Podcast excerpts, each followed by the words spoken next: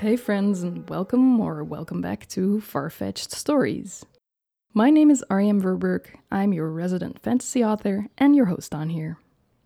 I'm so glad to have you with me. I'd almost say here at the end of everything.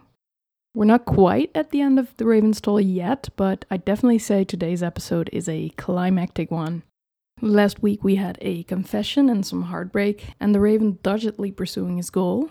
This week he'll be forced to deal with the aftermath of that, and is definitely gonna be a climactic moment.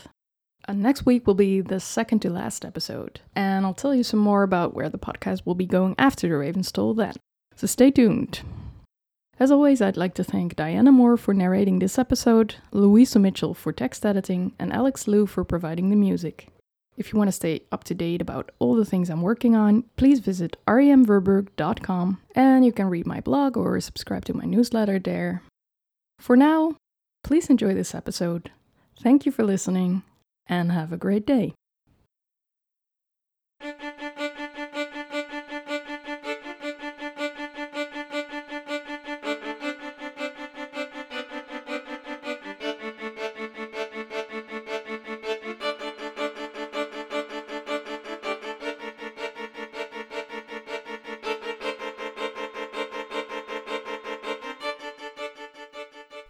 The Raven's Toll, Episode 12 Lost in the Fire. The raven thundered through the forest. The only sound was that of his footsteps. No branches snapping, no heavy breathing. He was finally fully himself again, at one with the forest. The bright bonfire in his mind drew closer and closer. Blow came out of nowhere. His heart exploded in his chest. He bent double, shocked and gasping for air. When he struggled up, he felt a pain that was not his own. Kuras. The commander's face swam before him in the dark. With it came that vague hint he'd felt when he left, now blossoming into sharp panic. Zori. The squad. Mutiny. The blueprint of skill that had overlaid the world was crudely ripped away. His mind was once again his own, and Kuras's panic screamed through his veins. For one endless second, he stood still. He'd fucked up. His stomach sank with the realization. He hadn't been protecting Kuras at all. He'd been failing him. The run back was a frantic, desperate blur. With all his might, he willed Kuras alive, but the commander was too far away. The raven could not help him now. As he ran, a new fire kindled within him, a new rage. Which Utils were responsible? Why hadn't Zori stopped this? Were they a part of this? Calm down, calm down, a frantic mantra in his head. Do not do more damage. He jumped across the stream. His heels sank into the muddy bank, but he barely felt it. Three massive trunks, sinuous hills in the dark, separated him from the camp. Two trunks. One. Then the clearing, lit sparsely by one dying fire. Blurry motions, a skirmish, a scream. The raven's superior senses cut through the dark, pinning down Kuras and some attackers. His eyes caught on the blood on Kuras's white shirt. Without hesitation, he jumped down and landed in the middle of the camp. The util closest to him stepped back, revealing the full gruesome scene. They had the commander on his knees. Two utils flanked him, holding his arms back, while a third stood in front of him. The knife that hung heavily from one hand still dripped with blood. Let them go, the raven boomed. Heads turned. Only now he took in the group around Kuras, utils with their hands still up, frozen in a fight. Zori was among them. His eyes flashed over theirs, briefly locking, but he couldn't make out anything from their depths. The util with the knife turned on him. They were Contelian, tall and burly, with pale shoulder length hair. Their eyes were hostile slits in the dark. You're too late, advisor, they smirked. You should have been here when he was squealing like a Witta cub. Drop the knife. An eerie calm descended on him, centuries of absolute power unfurling in his chest. No! The util raised their knife in defiance. No, I think you're next. Rova! Zori's voice was as sharp as the blade that faced the raven. Stop this madness! In response, the blade flashed in the dark. People yelled, and the fighting resumed. Rova pushed their way forward effortlessly as the raven stood there and felt his thin veil of control coming undone. This is your last chance, he said in a strange, low voice. Rova grinned and advanced. The campfire roared up from its low crouch, drawn by receding sap in the trees around it. Surprised Utils yelled and jumped away from the flames. In the sudden sea of light, the raven laughed, while Rova's arm came up and turned the knife on the Util's own throat. What? What's happening? Stunned Utils stopped in their tracks.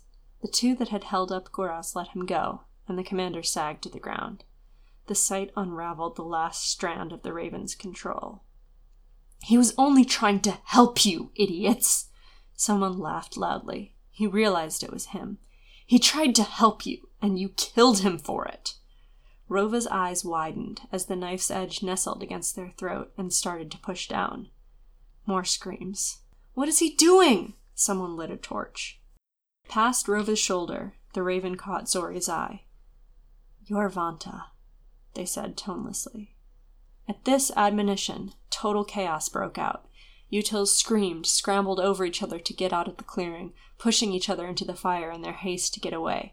No, the raven stammered. His blood turned cold with the realization of what he had just done. No, wait, I'm sorry. But even while he said it, he saw it was too late. The flames from the jubilant fire had reached the arms of eagerly awaiting trees bent over to welcome them. Vanta! Vanta! Run for your life! Kuras's attackers dispelled, led by the util carrying the torch. Another tree snapped down, blocking the way, stretching its branches hungrily towards flames springing up from the torch. The branches caught fire, and quickly a wall of heat and smoke blocked the util's path. Opposite him, Rova opened their eyes, the knife still pressed against their throat. With sickeningly precise observation, the raven saw fear spread through the big util. Rova dropped the knife, turned around, and jumped blindly into the flames. Shocked into action, the raven ran to Kuras's side, who now lay abandoned in the clearing. As quickly as he could, he drew moisture to the moss on the forest floor, guiding the fire away and around in a wide circle. Kuras's face was white as bone, the gulf of bile rose in the raven's throat. The commander blinked. Tie, what are you doing? Relief and guilt overwhelmed him in equal parts. To the river! he heard Zori yell behind his back. Keep your head! Help each other! The raven looked around at the Utils, who were frantically trying to find a way out of the clearing. The trees all around them were now alight. Kuras groaned, causing him to turn back to the commander liquid brown eyes fixated on him. Leave me. Help them. I can't. I saw you. Kuras drew in a slow, painful breath. You did this. You've been doing this for days. Now go undo it. A tiny, bitter smile. I command you.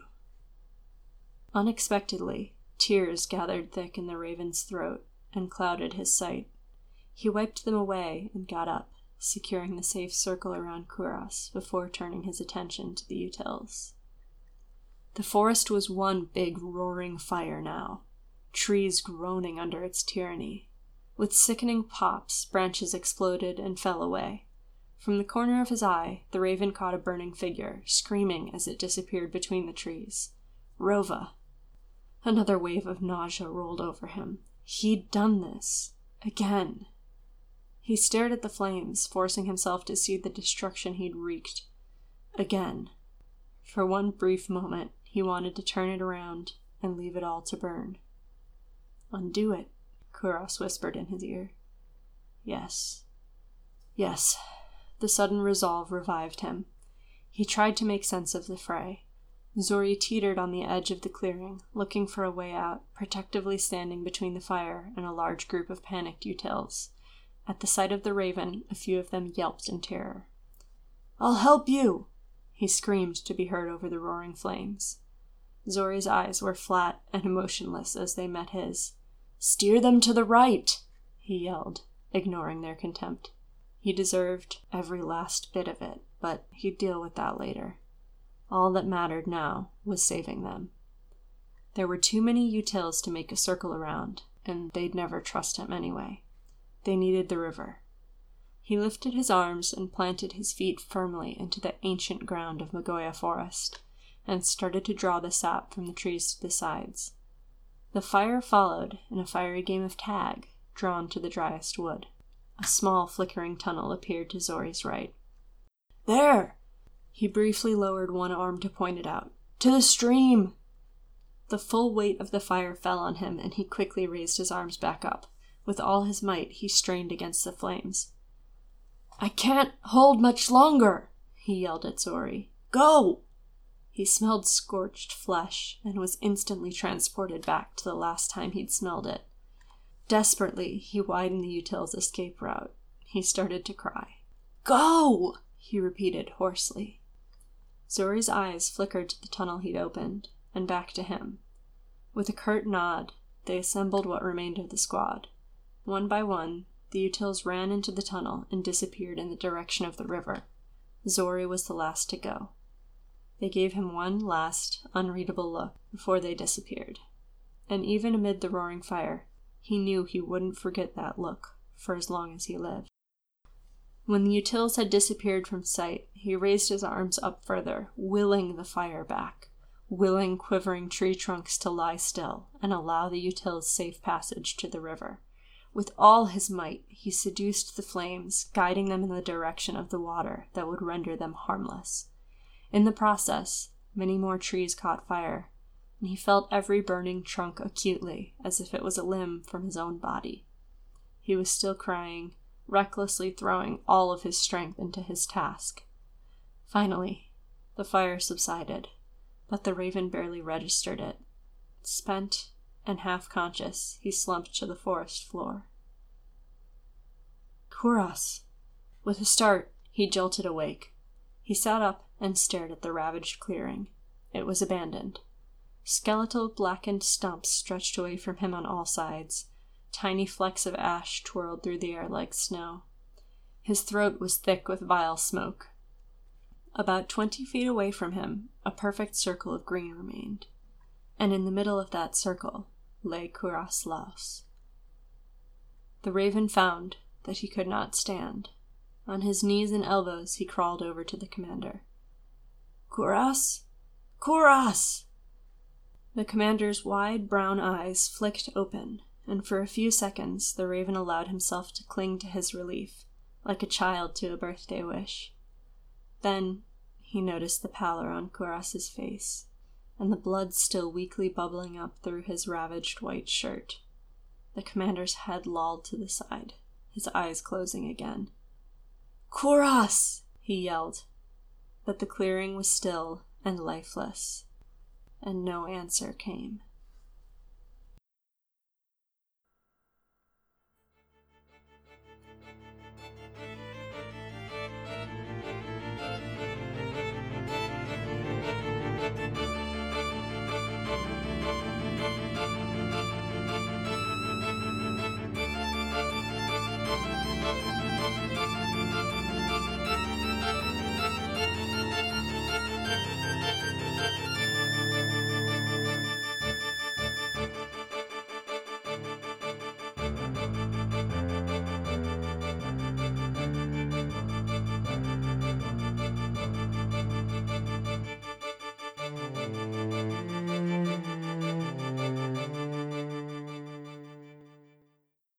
Hello, it's me again. I hope you enjoyed that episode. And if you did, or you have questions or remarks about where the story is going, I would love to hear from you. You can tweet at me, I'm on Instagram, and for thoughts that won't fit into a tweet, you can also email me. All that information is available at remverberg.com, and that's also where you can subscribe for my newsletter that contains email notifications for the podcast, as well as some friendly banter and some writer musings. That's all for now. I hope you enjoyed today's episode, and I'll catch you for the next one in two weeks. Bye!